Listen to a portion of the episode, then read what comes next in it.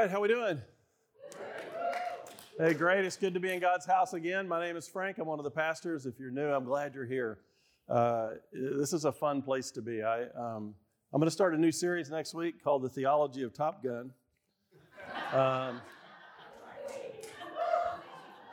just thought I'd run through that one for a while, but uh, yeah, it's, it's all good. Hey, we're uh, in a series about Jonah, and this is one of those books of the Bible that most people think is a children's book, and I think what we've learned is it's anything but that. Uh, it's actually one of the probably deepest, most self reflecting, convicting books in the Bible. Um, and I think we're going to see that today because today is the chapter where we get to see Jonah's real heart.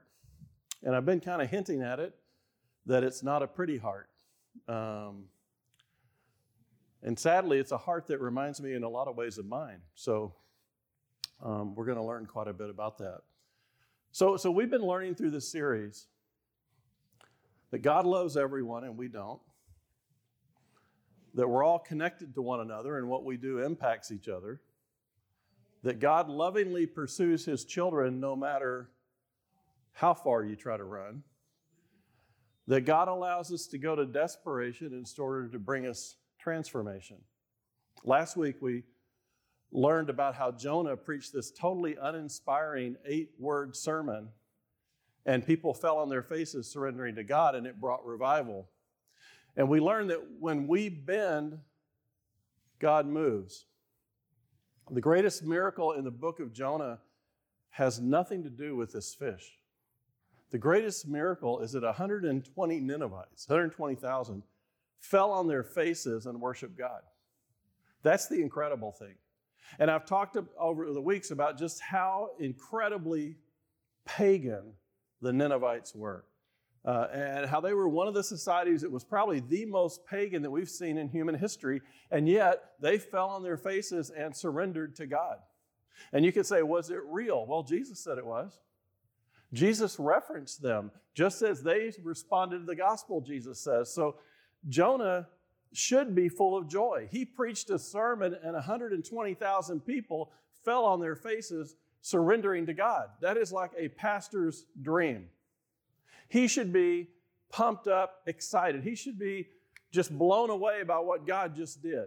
Not only did he just convert 120,000 people, he, he brought the word to pagan people who were murderers and uh, who done horrible things, and they repented and they covered themselves in ashes all the way to the king, from the king to everybody. He should be like, boom, this is like, it doesn't get any better than this. But there's one problem and one problem only. Jonah absolutely, at his core, hates them. He hates them. They're not like him. The Ninevites know nothing about Jewish law. They know nothing about the temple. They don't know that they're supposed to be sacrificing. They don't know anything about Abram, Isaac, and Jacob. God's message, you see, was only supposed to be for the Jews. These pagans, they don't deserve him. He's our God. We own him. They don't deserve the compassion of the God of Israel. They're sinners. They, they do disgusting things. They, they deserve God's punishment. And what we're going to see is that Jonah stands behind his religion and his title and his view of God, and he judges everybody else. All the whole time, while the real God is trying to teach him how to love people. In fact, the last chapter of Jonah, we're going to see the full disclosure of Jonah's heart and how ugly it is. He is a seriously messed up person. God has told him to do something and he's not doing it. Like an idiot, he, he runs from God and then he finally does what God wants him to do, but only because he has to. And he goes to Nineveh to preach, like I said, a young child going up the stairs, stomping up to clean their room. You see, Jonah has a bunch of rules. His religion, his rules, his position as a Jew has become more important than his relationship with God. Unfortunately, Jonah is a lot like us. He expects people who have never heard about God to do what God wants them to do. He expects pagans to act like saints And then he judges them as unworthy when he's the one who was supposed to go tell them about God in the first place. He sits in the comfort of what God has given him, but doesn't really appreciate it. He's not grateful or thankful, but he takes great pride as being one of God's people who deserves it. He hates people who aren't like him. He judges them for breaking the laws of a God they've never met. He has no room for compassion in them because he's so full of love for himself. At times, he acts like God needs him rather than the other way around. No doubt Jonah's messed up, and so am I. The more I study Jonah, the more I see myself. In fact, by judging Jonah, I become Jonah. Hmm. Have you ever sat in the security and comfort of your walk with Christ and looked down on somebody else? Have you placed your religion ahead of what God wants you to do? Looking down on others who don't live in a way that honors God? Forgetting that they don't yet know God? Ignoring that they might actually know God and live lives that honor Him if you would just tell them about Him? But that hasn't happened yet because you and I would rather judge them than share the gospel with them. Because deep down, many of us believe they don't deserve it. Somehow, judging them is supposed to make us feel better about ourselves. Maybe you've allowed the man made rules of religion to become more important than your relationship with Jesus, more important than your love and compassion for other people. And in the process, we make ourselves more important than we really are. Remember when I said that we're all Jonahs in week one? For a long time, my, my idol was my title as a doctor and my education and my position and my money. Maybe for you, it's your social status or your business or your health or your position or your race or your nationality or your political affiliation or your body or your looks. There's a million idols out there. We all pick them. Jonah's idol was his religion, his birthright as a Jew, his understanding of scriptures, his standing in the temple, his title as a prophet of God, his belief that the God of the Jews was only for the Jews. Jonah gets to the point where he believes he knows what God wants more than God does. Jonah verse 3 chapter or chapter 3 verse 10. When God saw what they did, how they turned from their evil way, God relented of the disaster that he said he would do to them and he did not do it. Jonah preached, oh, Jonah preached. Wow, pubescent. All right. Jonah preached and revival broke out. There was a spiritual bomb dropped on Nineveh. God had been working in their circumstances too. He'd been preparing them. We talked about it last week. He, Jonah hit the mother lode. He preached and they actually repented, but Jonah has a heart that is so far from God, and yet God loves him too much to leave him there. Chapter 4, verse 1. But it displeased Jonah exceedingly, and he was angry. It displeased Jonah. Literally, it was evil to Jonah. The, the original word, it was evil, it was horrible. He's not just upset, he is full of anger. He is burning up. You have to do a word study on this scripture to understand the Hebrew word ra. That, that's the word that they're using. It's the same one that God used in chapter 1 when he says he wants him to go to Nineveh because their, their sickness, their sin, their, he's angry at that. He wants them to repent. It's not just a passing thing, it's a deep seated anger and hate. His prejudice and racism is at the very core of who Jonah is, and God's going to rid him of it. Now, basically, Jonah's not saying, Look, I'm disappointed, I'm a little upset. He's saying, Look, God, what you did, your mercy poured out on those people, those evil people. Eh, God, You poured out your mercy on those people, they don't deserve it.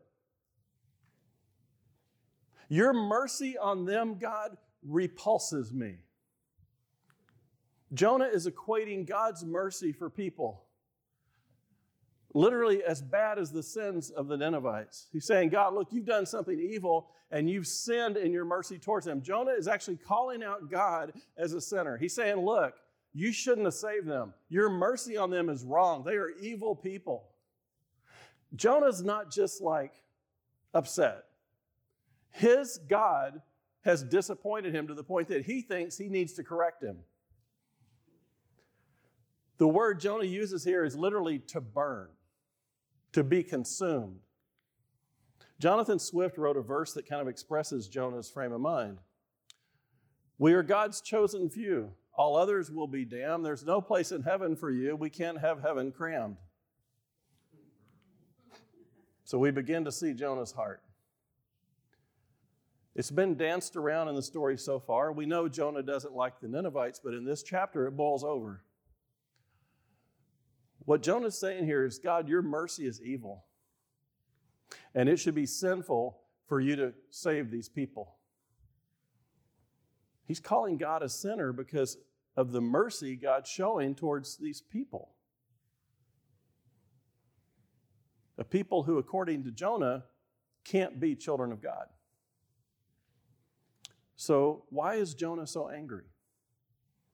Listen to his prayer. Verse 2. And he prayed to the Lord. And he said, Oh Lord, is this not what I said when I yet was in my country? That is why I made haste to flee to Tarshish, for I know that you're gracious and merciful and slow to anger and abounding in love and relenting from disaster. Jonah's like, Look, you describe yourself in Scripture. You are gracious and you're steadfast and you're merciful and you love people. Stop it. You're abounding in love. What's wrong with you? Jonah is taking God's words about himself and throwing them back in his face. He's literally trying to justify his racism and his hatred. He says, Look, God, I knew you'd do something crazy like this. I knew you'd save Nineveh. That's why I ran. This is evil, God. You shouldn't be doing this. You sinned by giving grace to these people. Jonah is spiritually acting like a four year old. For those of you with young children, just think about their whiniest days and that tantrum they throw when they don't get what they want. That's where Jonah is. Their complaints don't even make sense. They get bent out of shape over nothing. But Jonah's worse than that. Jonah is a self righteous, religious, whiny baby, but he's a grown man. He is a Jew, one of God's people. He is a prophet of God. He's well studied. He's God's mouthpiece. He should know better. This is not some momentary lapse for Jonah. This is the ugliness of his heart being exposed to the light of God. Jonah preached a sermon 40 days and Nineveh shall be overthrown. He hoped that what he preached would come true.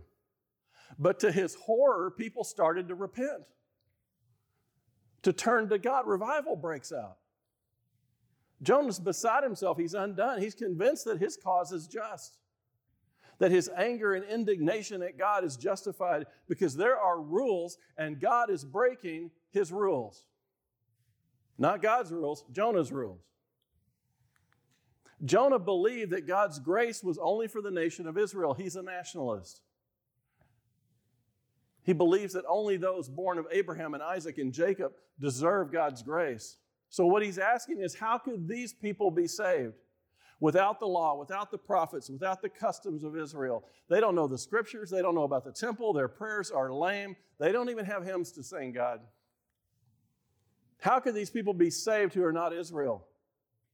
They don't look like God's people. They don't act like God's people. You see, Jonah wants to exclude God's grace from all races. These people were sinful, they're culturally different, they didn't have the laws. How could God possibly pour out his mercy and love? God should never save these people. You see, Jonah is a religious man, but in his heart, he's so far from God. He has the appearance of godliness. He has the external rules, but denies the power, the internal love and compassion of God. Jonah is a foreshadowing of the Pharisees that are to come. A religious man who piles on rule after rule after rule, sits in his own self righteousness and looks down on all the other nations and people who aren't like him. He hated the Ninevites. You see, Jonah wants a God that's made in his narrow heart image. Jonah's focused on religion. Religion has become his idol, and for that reason, it opposes the things of God. You see, we can make almost anything our religion if we want to. We set up our own rules, our own definitions, our own customs, our own expectations, and we make our own idols. We place these things ahead of Jesus Christ and we create our own idols. It could be anything. It could be our money, it could be our talent, it could be our looks, our successes, it could be our government, our patriotism, our church, our traditions, our ideas. It is in these things that we raise up as the most important. It's in those things where we say, Here I am justified. Here I am righteous. Here is where I find my value. This is where I make myself significant. We can make almost anything a religion. Religion is where we place something ahead of God. Jonah is faced with a choice between his religious reputation and following God. Think about what happens to Jonah when he goes back to Israel. Think about that for a minute. He's supposed to be a prophet of God. He said in 40 days, Nineveh would be destroyed. When he gets home and Nineveh's not destroyed, and someone says, Oh, the people of Nineveh, they're now God's people too. Jonah chooses his own reputation rather than God wants. This isn't going to be good for Jonah. Everybody in Israel wanted almost the same thing Jonah wants destroy them, God. We want to see you destroy our enemies. And yet he's got to come back with the message that, well, God saved him. Why? Well, because I preached. You did what? I preached and they responded. Verse 3 Therefore, now, O Lord, please take my life from me, for it's better to die than to live. Jonah. Did I ever, I told y'all I don't like Jonah, right? Okay. Jonah, throughout Scripture, represents, now here's the weird thing. He's writing this himself. Okay, he wrote the book. Just saying. All right. He's petty, he's hasty, he's self willed, he's prone to exaggerate things. He reduces himself to despair when he doesn't get his way. When his word is not fulfilled, he wants to die, but he won't take his own life because he knows he can't do that. He'd rather die than see God love the unlovable. But here's the weird thing it's not unusual for prophets to ask God to kill them. We look at Jonah, we go, look at that. He, he says, God, it's better for me to die than to live. Moses, Exodus 32 30. You have sinned a great sin, and now I'll go up to the Lord. Perhaps I can make atonement for your sin. So Moses goes to the Lord and says, Alas, this people have sinned a great sin. They have made for themselves gods of gold. But now, if you will forgive their sin, but if not, please blot me out of your book that you've written. Moses, God, take me out. Elijah, he himself went a day's journey in the wilderness and came and sat under a broom tree, and he asked that he might die. It is enough, O Lord, take my life, for I am no better than my fathers. And he lay down and slept under a broom tree, and behold, an angel touched him and said to him, Arise and eat. Spiritual leaders are called by God to lead. Prophets were called by God, often reluctantly. And at some point, I think every one of them wants out. I just think that. It's a tough life being a prophet of God. The call that God puts on those he chooses to lead is a covenant. It's not a job, it's a covenant. It's literally like a marriage. God says, I've placed my hand on you. You are to be my spokesperson, you are to be uh, a leader. And then the church comes and they affirm that, at least at our day.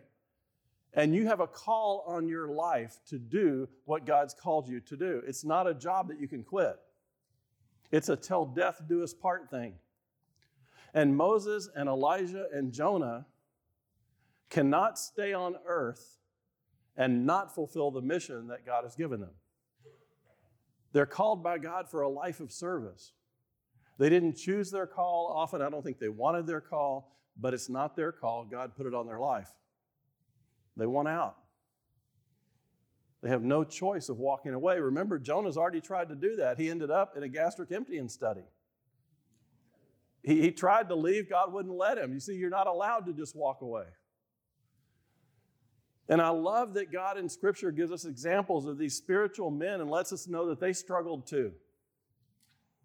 Jonah wrote this book about himself. I'm sure at some point he would have preferred to leave a lot of this out. But the struggle of godly men with the call of God is actually a huge part of this story and a huge part of the biblical story. Jonah couldn't run. He couldn't retreat to the hills because we're soon going to learn that God scorched him up there in his anger. I think every prophet in the Bible seriously wrestled with God. And I'm so thankful that God includes that struggle in scriptures. Every time God calls anyone to action, there is a battle within your flesh. Be ready for it, embrace it, and then kill it. Remember, it's okay to argue with God. It's okay to be honest with God about your feelings, about your displeasure, but you got to remember something. Those conversations have to be in invisible ink.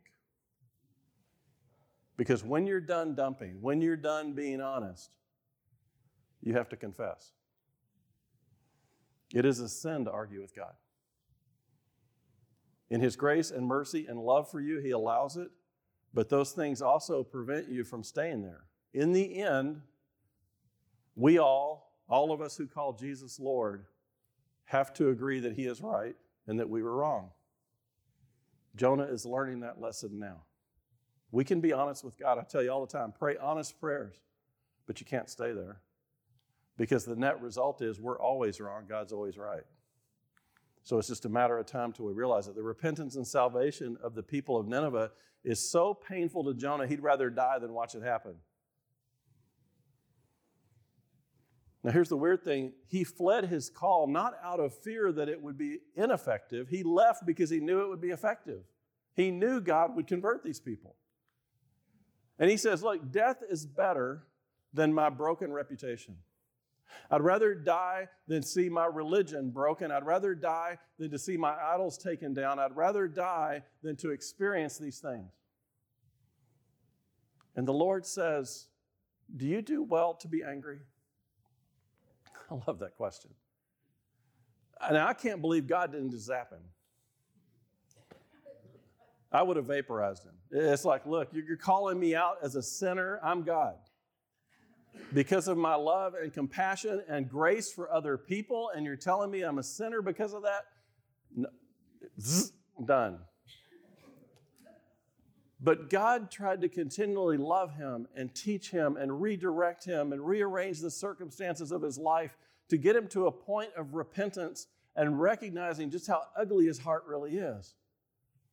And God loves him too much to not teach him a lesson. He's got to learn it no matter how badly Jonah behaves.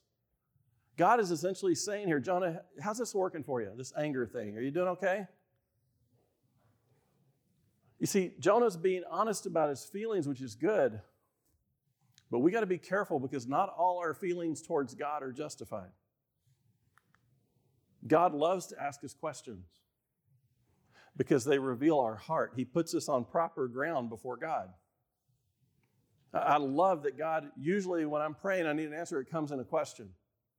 We talked about it a couple years back about that's the Jewish way of teaching. You always teach with questions.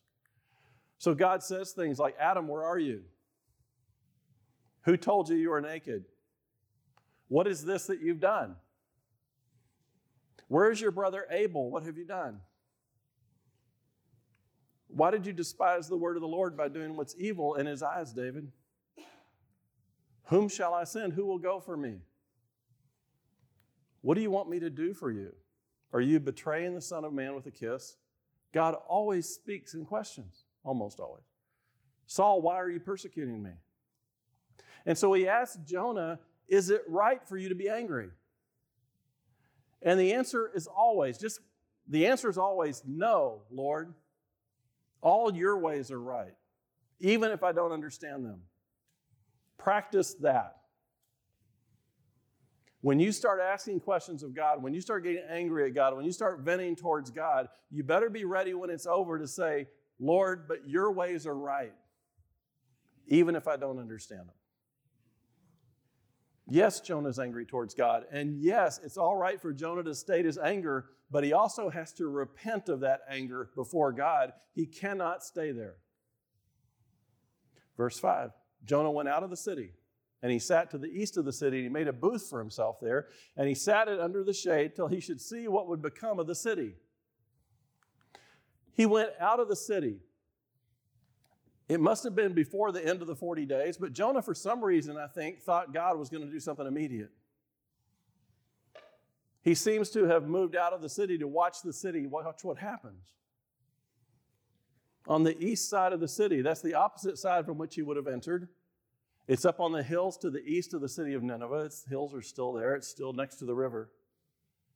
But it's also in the part that gets the sun all day long. So he has to build this sort of tent for him to sit in up there. He builds a booth. It's constructed of branches, but it doesn't protect you really from the sun. And he's up there to see what would become of the city. He was hoping for a Sodom and Gomorrah moment. He was sitting up on the hill in his anger, in his rage, just going, okay, the Ninevites are going to get it. I'm going to be a witness. I'm going back to Israel. I'm going to tell them what I saw. This is going to be incredible. God zap them. And the whole time he's doing that, revival's rampant in the city. You would think he'd be in town celebrating what God has done, but he's so blinded by his religion, he's so blinded by his hate for other people that he's missing the miracle of God that's happening all around him. He continues east through the city, sits down, builds a booth for himself, a shady hut with leaves that cover him. He's hoping they're not going to repent. He told God God was wrong, and now he wants to see them destroyed, or he wants to be destroyed. Then he can go home and tell the great story about how the awesome God of the Jews killed the pagans. Verse 6 Now the Lord God appointed a plant and made it come up over Jonah that it might pray shade over his head to save him from his discomfort. So Jonah was exceedingly glad because of the plant.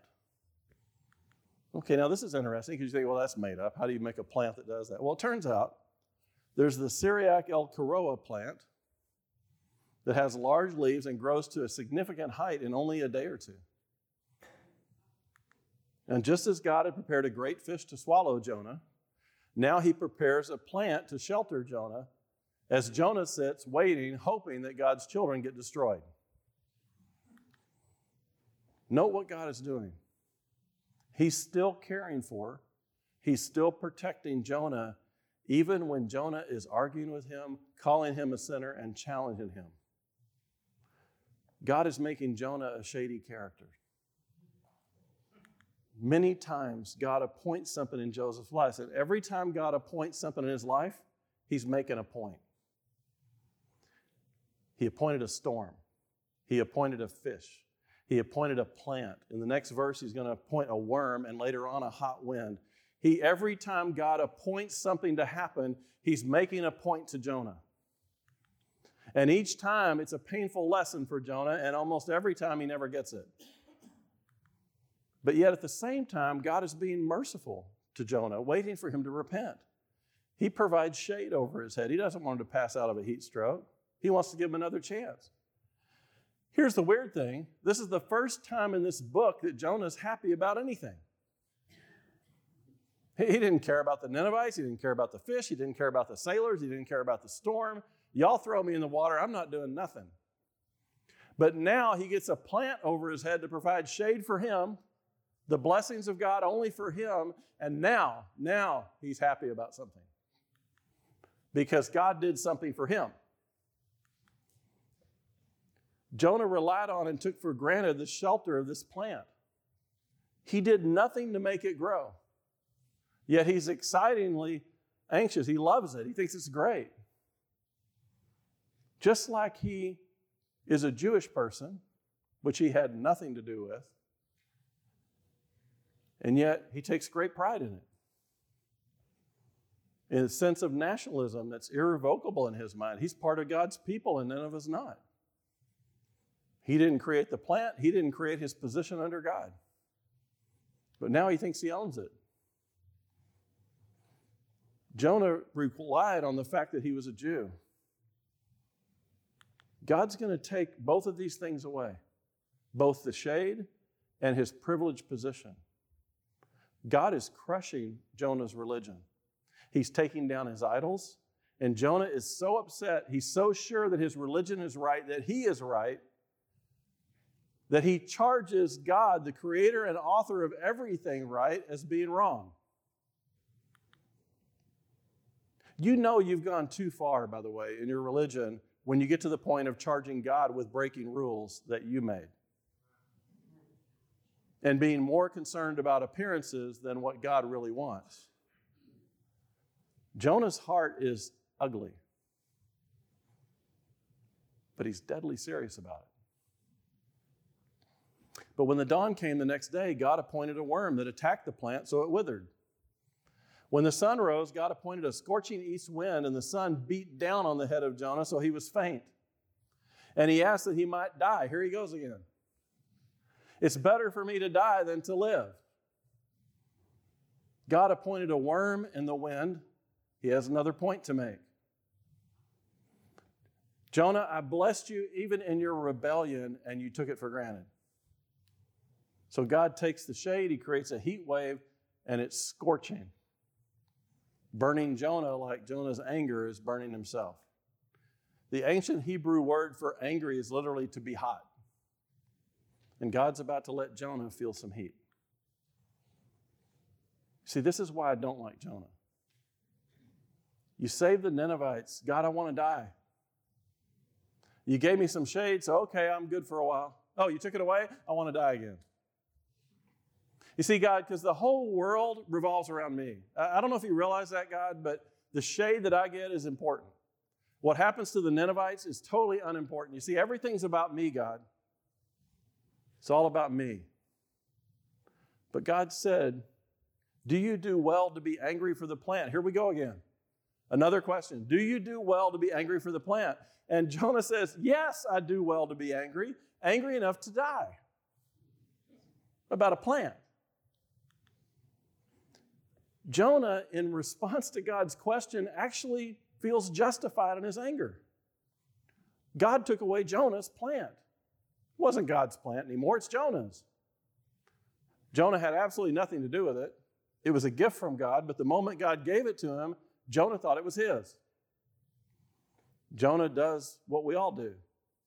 God blesses us with something our salvation, our security, and after a while, we begin to think we did it, that we own it, and somehow we deserve it. Jonah made three errors that angry people always make. Each of these put him in a worse place than where he was. The first, he quit. I'm going to the hills. I'm done. Second, he separated himself from other people. Third, he became a spectator in life.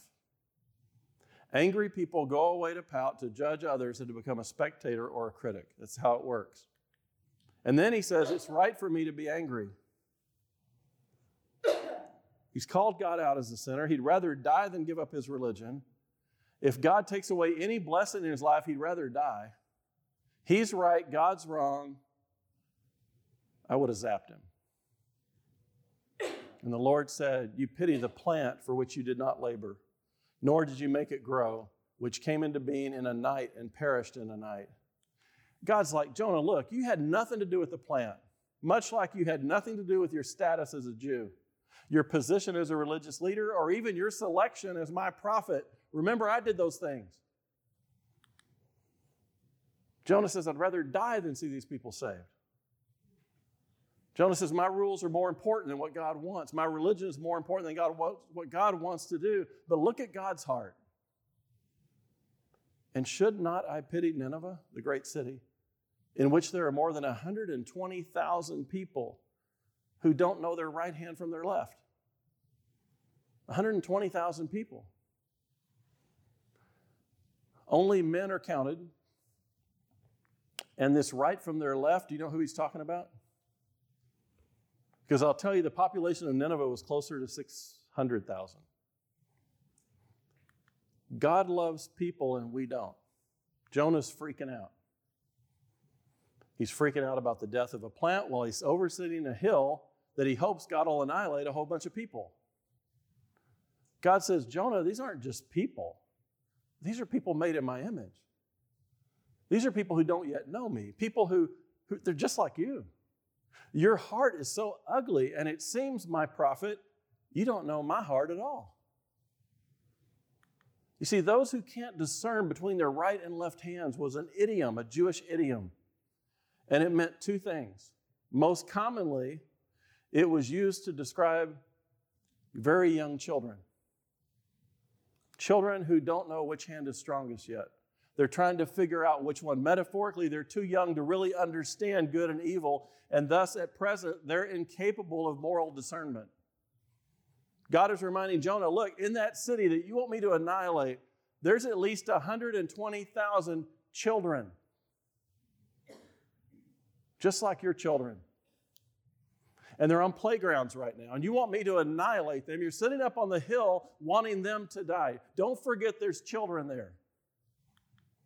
Second, it's an idiom that meant people who were very spiritually immature, physically grown but new in their faith, or having no faith at all. They know their right from their left physically, but they don't know it spiritually. They're like lost little children trying to find their way. Jonah's heart is filled with hatred and racism and nationalism and religiosity. God's heart's full of compassion and mercy and forgiveness. We serve a compassionate God a God who goes after lost people. You see, there's only one seeker movement, it's God moving towards the lost. Something deeper is going on here. Everything in the Bible is about symbolism. You may remember that I've told you that Israel, the nation of Israel, is always figuratively in the Bible a plant, a vine. Uh, it represents the nation of Israel. And it's tended to by God. It grows by God, it develops by God, it's placed by God. The symbolism here is important. Israel's the plant on the hill. It's overlooking the good news being taken to the pagans. And rather than celebrating, they begin withering. In their arrogance as God's people, as the message is taken to pagans, the nation of Israel does not respond. That's why Jesus cried over it when he came into the city. It's a foreshadowing of the Gentile era that we're now living in. God is trying to show Jonah his compassion. He says, Look, you pity a plant. Shouldn't I care about a great city? You pity a plant. What about all these people I created? People that I love, and by the way, people that you don't love. They don't know their right hand from their left. They don't know about me yet. They're confused. They don't know darkness from light, lies from truth. They don't understand. They don't know what you know, Jonah. They didn't have the blessing of growing up in Israel. They didn't know about my laws and the prophets. They're lost, and I have pity on them, all of them, and my heart goes out to them. Verse 11, and should I not pity Nineveh, the great city in which there's more than 120,000? And then he says, and also, by the way, Jonah, so much cattle. Also, by the way, I created the animals there as well. Don't forget that. If you can't care about a, if all you care about is a plant, if you don't care about people, could you at least care a little bit about the animals? They haven't done anything to you, Jonah. In today's world, he would have said, Well, what about the puppies and the kittens and the dogs and the cats? If you don't care about the people, do you at least care about the animals we're about to zap? If you don't care about the children, do you care about what's going to happen to all these animals? Now, interesting, that's how this book ends. We're done. Do you not care about the cattle? Done. Okay. If you don't believe me, pick up the book. It's true, it ends right here. It ends with God asking a question, not just to Jonah, but to all of us. We know Jonah eventually repents. He hadn't yet, the book's done, he hasn't. But we know he repents because we read chapter 2. And remember, I told you it's almost out of place? Because in chapter 2, he's praising God for teaching him the lesson that he hasn't yet learned. Jonah eventually learns this lesson. But the question is not for Jonah, it's for us. Jonah is now teaching us, sharing his own horrible story at his own expense, hoping that we'll learn the lesson he took so long to learn. The lesson's clear. Not only does God have concern for people, but he's justified in doing so. God's trying to tell us look, I'm the God of all people. Remember one of our key points from earlier in this passage God loves everyone and we don't. And salvation belongs to the Lord and the Lord alone. The lesson of Jonah is that salvation belongs to the Lord. It doesn't belong to a race, a class, a nationality, a group of believers, a denomination. It belongs to God. It's the same message that Peter made clear in Acts verse 10 or chapter 10 34. So Peter opened his mouth and said, "Truly I understand that God shows no partiality. But in every nation anyone who fears him and does what is right is acceptable to him. God shows no partiality. So God's people should show no partiality. Do you know that? Do you really know that? Salvation belongs to God, and God offers it to whoever He wants. Every church that I know has people sitting up on the hill under the shade that God provides for them hoping that God will bring judgment on churches. And instead, God's working on bringing revival. Today, we don't go sit up on a hill hoping places fail. We go to Facebook. It's the same concept. We've seen this in our church. Many have left our church because they can't accept that God brings the same salvation to the homeless, the drug addicted, the alcoholic, the mentally ill, those with criminal records, those the world and many other churches have literally overlooked. And in the shade of their salvation, they demand that God deny salvation to other people. At least Jonah was honest enough to say it. It's been the story of the ministry that Tammy and I've had for over 20 years. It's why we're a remnant. The hills of our church are full of people who wanted us to deny salvation to other people. They'll clean it up. They won't say that's what it is. That's their excuse. And the hills are full nonetheless. We've likely all spent our time as the shady character up on the hill critiquing other people, wishing God's judgment on those that we have now deemed unworthy. I've been there and I've done it. But God will not allow you to stay there. God made sure Jonah learned his lesson, and he does the same with us. God's church has no place for those who claim to be saved and then try to deny that gift to other people. The door at Remnant is an entrance for Christ followers who love everyone, it's an exit for those who don't. We're going to love everybody. So, Jonah's, fellow Jonah's, as we close out this amazing book, I want to challenge you to examine your heart. Is your religion in the way of your relationship with God? Are you sitting in the shade overlooking a city of people desperate for God in a booth that you've created for yourself?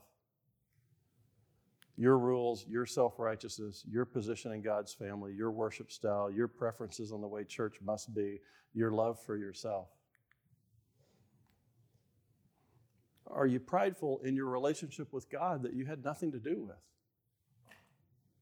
The salvation that you didn't earn and didn't deserve, it was a gift of God's mercy and compassion and God's love, and you could never pay it back. You certainly don't deserve it. All you can do is give Him praise and thanks for it.